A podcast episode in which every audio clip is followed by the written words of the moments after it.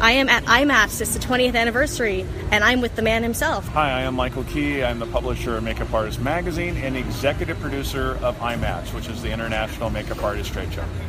How did you create it? I was a case carrying makeup artist in Local 706 doing motion picture and television, and I just wanted to create a magazine just because, not looking for a career change uh, at the time. I just felt that we our our craft really needed that. So I wanted the public to be aware more of what the makeup artists contributed to uh, film, television, editorial, all of that. So we started a, a, magazine on our dining room table, thinking I would just do this on the side while carrying a case doing movies. Little did I know that it was really going to become, uh, it was going to become a career change. And shortly after having uh, the magazine started, I knew that we needed a way to promote Makeup Artist Magazine.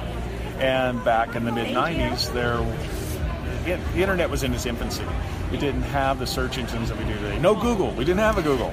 And so uh, I was told that, well, trade magazines, if you have a trade show that you go to, that would be a great way to grow your, your magazine.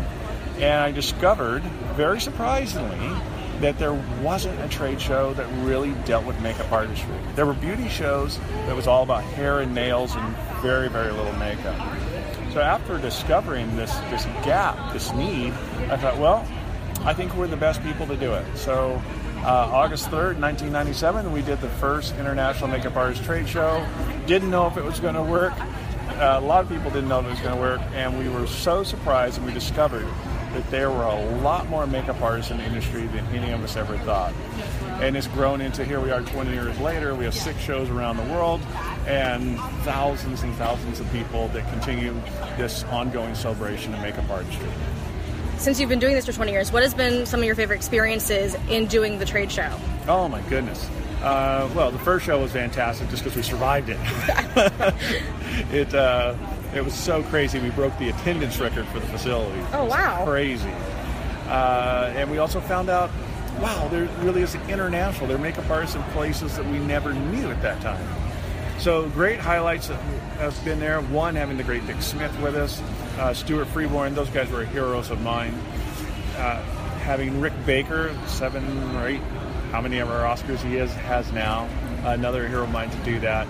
But also, too, is we were being able to grow the show and keep our umbrella wide to have all aspects of make us makeup artists celebrated, not just one. I think other shows that have emulated us, they really specialize more on one side or the other, but we, we do keep the, the umbrella wide. Um, you know, there's just so many awesome moments that, that we have had having Sam Fine in New York, which we're, we're finally going to have him in LA. I think it's today, actually. Yeah, today Sam's going to be speaking. Uh, later uh, in the show, we're going to have a 30 year reunion of the Lost Boys movie, which was very influential for its time. Those uh, are definite highlights for me.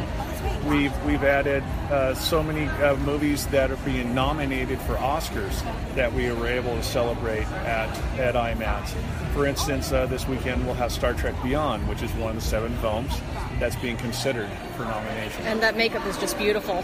Oh, so so much great great work in there. What do you hope to see happen in the future with IMATS? What I would like to see happen is us uh, for the shows to mature because there's six of them, and some of them are at different ages than others, or different. I would say progress for beats what's in my mind's eye of what IMATS is supposed to be.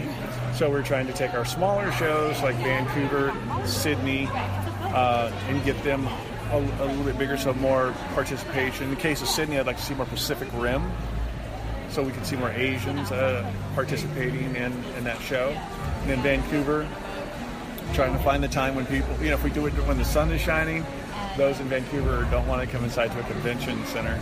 So we've moved that show to, to October now. So hoping that that we're just finding all that. Even though I've been doing this 20 years, I've been doing this longer than anybody else, it's a moving target. So we're constantly evolving it to try to find what suits everybody needs. needs. Great. Thank you so much for your time. Great. I hope I gave you what you needed. Oh, you absolutely did.